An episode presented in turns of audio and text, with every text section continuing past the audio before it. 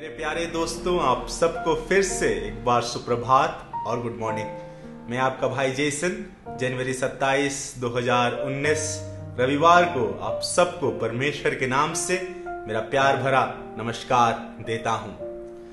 आज मैं एक शुभ संदेश लेके आया हूँ, जहाँ पर मैं आपको बताना चाहता हूँ कि परमेश्वर ने जब आपकी सृष्टि की, परमेश्वर ने आपके जीवन में एक लक्ष्य और उद्देश्य रखा है।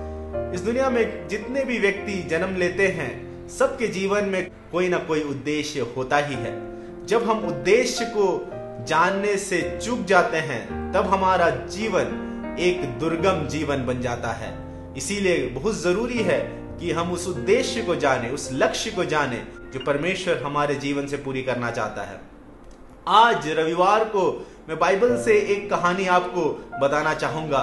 ये कहानी है एक व्यक्ति जिसका नाम था नूह, और बाइबल के सबसे पहले पुस्तक उत्पत्ति में इसके बारे में हम देखते हैं। परमेश्वर ने नूह से कहा कि वो दुनिया को बाढ़ से पूरा नष्ट करना चाहता है, क्योंकि दुनिया में काफ़ी पाप फैल गया है। और उसने नूह को यह आदेश दिया कि वो एक बड़ा सा जहाज़ बनाए और उस जहाज़ में अपने परिवार को ले और इस दुनिया में जितने भी प्राणी हैं, सारे जीव जंतु के जोड़ों को उस जहाज़ में ले। ये सुनने पर नूह ने कुछ संदेह नहीं किया। वो उस समय में रहता था जहाँ पर बारिश नहीं होती थी। पानी ज़मीन के अंदर से परमेश्वर भेजता था। जब उसने परमेश्वर से सुना कि वो एक बारिश भेजने वाला है तो उसका सबसे पहला प्रतिक्रिया यह होना चाहिए था कि वो संदेह करता। लेकिन नूह ने संदेह नहीं किया। उसने विश्वास किया, क्योंकि उसे विश्वास था कि जिस परमेश्वर ने उसे बनाया है, उसकी कोई भी वचन झूठी नहीं हो सकती। और जैसे ही उसको यह आदेश मिला कि उसे जहाज़ बनाना है, वो तुरंत काम में लग गया। उसने ये इंतज़ार नहीं किया कि मैं देखूँगा पहले आकाश में काले बादल तो आ जाए मैं देखूँगा पहले आकाश से बारिश गिरने तो लग जाए, तब मैं काम में लगूँगा, उसने ऐसा नहीं सोचा।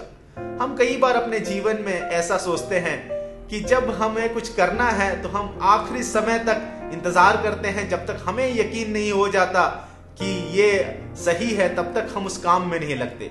लेकिन आज मैं ये शुभ संदेश आपको देना चाहूँगा कि यदि आपका कोई लक्ष्य है, यदि आपका कोई उद्देश्य है तो उस उद्देश्य को, उस लक्ष्य को पूरे करने के लिए आप आज से काम में लग जाएँ। शायद आपके चारों ओर जो वातावरण है, वो आपके अनुकूल नहीं होगा। लेकिन यदि आपको अपना लक्ष्य पता है तो उस लक्ष्य की ओर आज से आप दौड़ना शुरू करें।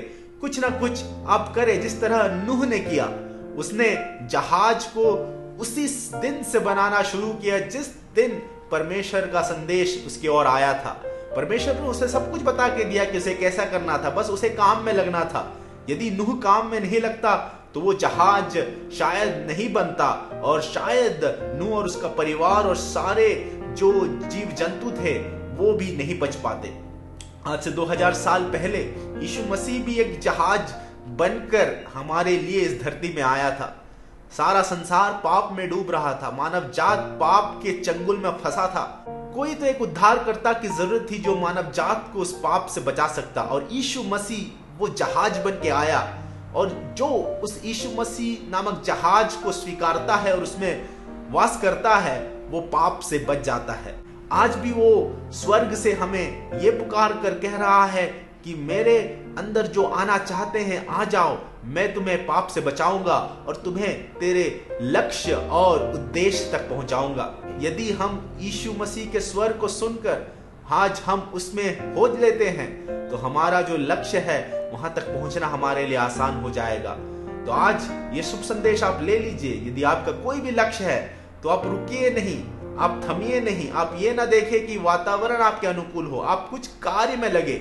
और जब आप कार्य में विश्वास से लगेंगे, तब परमेश्वर आपके लिए ज़रूर कार्य करेगा और आप देखेंगे कि वातावरण कैसे आपके अनुकूल हो रहा है। बाइबल में ऐसा लिखा है कि जितने भी उलझाने वाले पाप है, हम सबको निकाल फेंके और हम यीशु मसीह की ओर देखे, जो हमें सिद्ध करता है। मैं ये प्रार्थना करता हूँ और विश्वास करता हूँ कि जनवरी 27 में हम ये निर्णय लेंगे कि हम सारे उलझाने वाले चीज़ों को दूर फेंकेंगे, जो भी हमारे जीवन में अविश्वास लाता है, उसे हम हटाएँगे और विश्वास की ये दौड़ में अपने लक्ष्य को पूरा करेंगे। और जब हम लक्ष्य को पूरा करेंगे, हमारे जीवन में तो आशीष आएगी आएगी, लेकिन हमसे जो जुड़े हुए लोग हैं, उनके जीवन में भी आशीष आएगी। क्यों ना हम एक छोटी सी प्रार्थना करें। हमारे स्वर्गीय पिता परमेश्वर, हम आज इस दिन के लिए धन्यवाद करते हैं, परमेश्वर, जो भी ये वीडियो देख रहे हैं, हम उनको आपके नाम से आशीषित करते हैं यीशु मसीह। परमेश्वर पिता आज हम ये प्रार्थना करते हैं कि जो भी इनके लक्ष्य हैं, जो भी उनके उद्देश्य हैं, उनको पूरा करने के लिए परमेश्वर उन्हें कृपा देना। मार्ग में आने वाले, हर उलझाने वाले चीज़ को आप हटाना। ये प्रार्थना यीशु मसीह के नाम से हम मांगते हैं। सुन और ग्रहण और कबूल करना पिता। हमें मुझे उम्मीद है कि जनवरी 27 आप सबके लिए एक आशीष का दिन होगा। आज आशीष का रविवार है। परमेश्वर आप सबको आशीषित करे। अब कल फिर मिलेंगे। धन्यवाद।